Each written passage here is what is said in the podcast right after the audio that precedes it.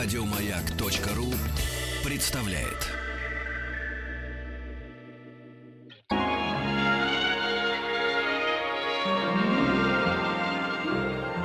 Уральские самоцветы.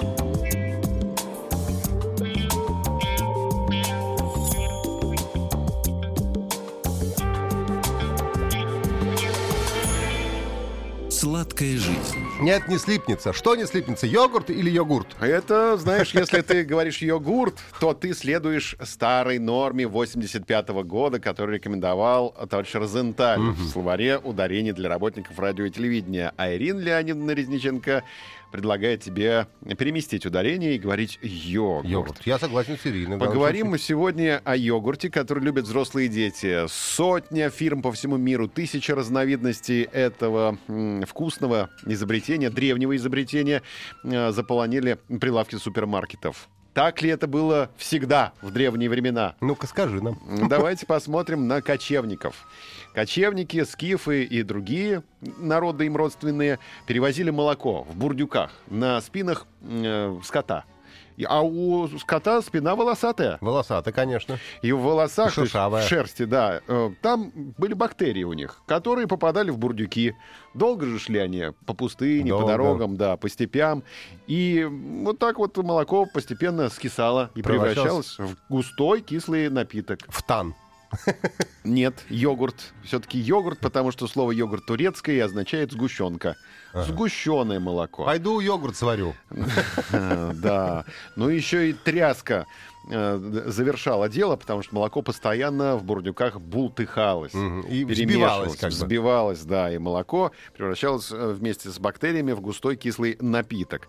Если мы посмотрим старинные документы, например, э, естественную историю Плиния Старшего, то увидим цитату, сейчас я вам э, приведу. «Скифы умеют сгущать молоко, превращая его в кислый и весьма вкусный напиток». Конец цитаты.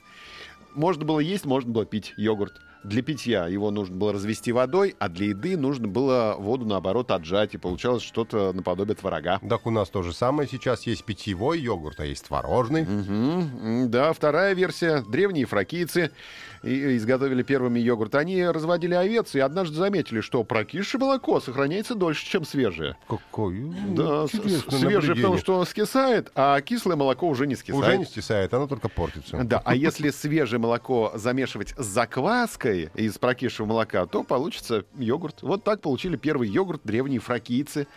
Идем дальше. Древние булгары теперь ждут нас в гости. Они изготовили сначала кумыс из лошадиного молока, Мгм. а потом, когда... Ну, они же сначала были ко- кочевниками, а потом, когда они пришли на Балканы, когда они уже там плесковицу себе зажарили и придумали первое болгарское царство, тогда они подумали, надо нам что-нибудь выпить э, за это дело. И стали...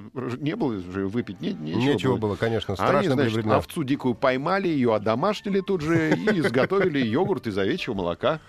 Вот, пожалуйста, три разных э, вида йогурта из овечьего молока, из э, кумыса и из молока коров. Я тебе рассказал. Но вообще 6 тысяч лет э, до нашей эры, если мы сейчас возьмем на машине времени, отправимся в это далекое прошлое, 8 тысяч лет назад, и посмотрим на территорию Индии, то мы тоже там увидим вкусный и полезный продукт, который назывался, правда, не йогурт, а по-другому.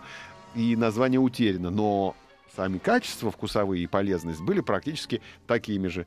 Это четыре, видишь, четыре разных истории возникновения и создания йогурта. Ну, в Индии корова священное животное, можно и молока, Да. понимаешь, можно и йогурта. Да, а про современный йогурт я вам расскажу уже завтра. Сладкая жизнь. Нет, не слипнется. Не слипнет.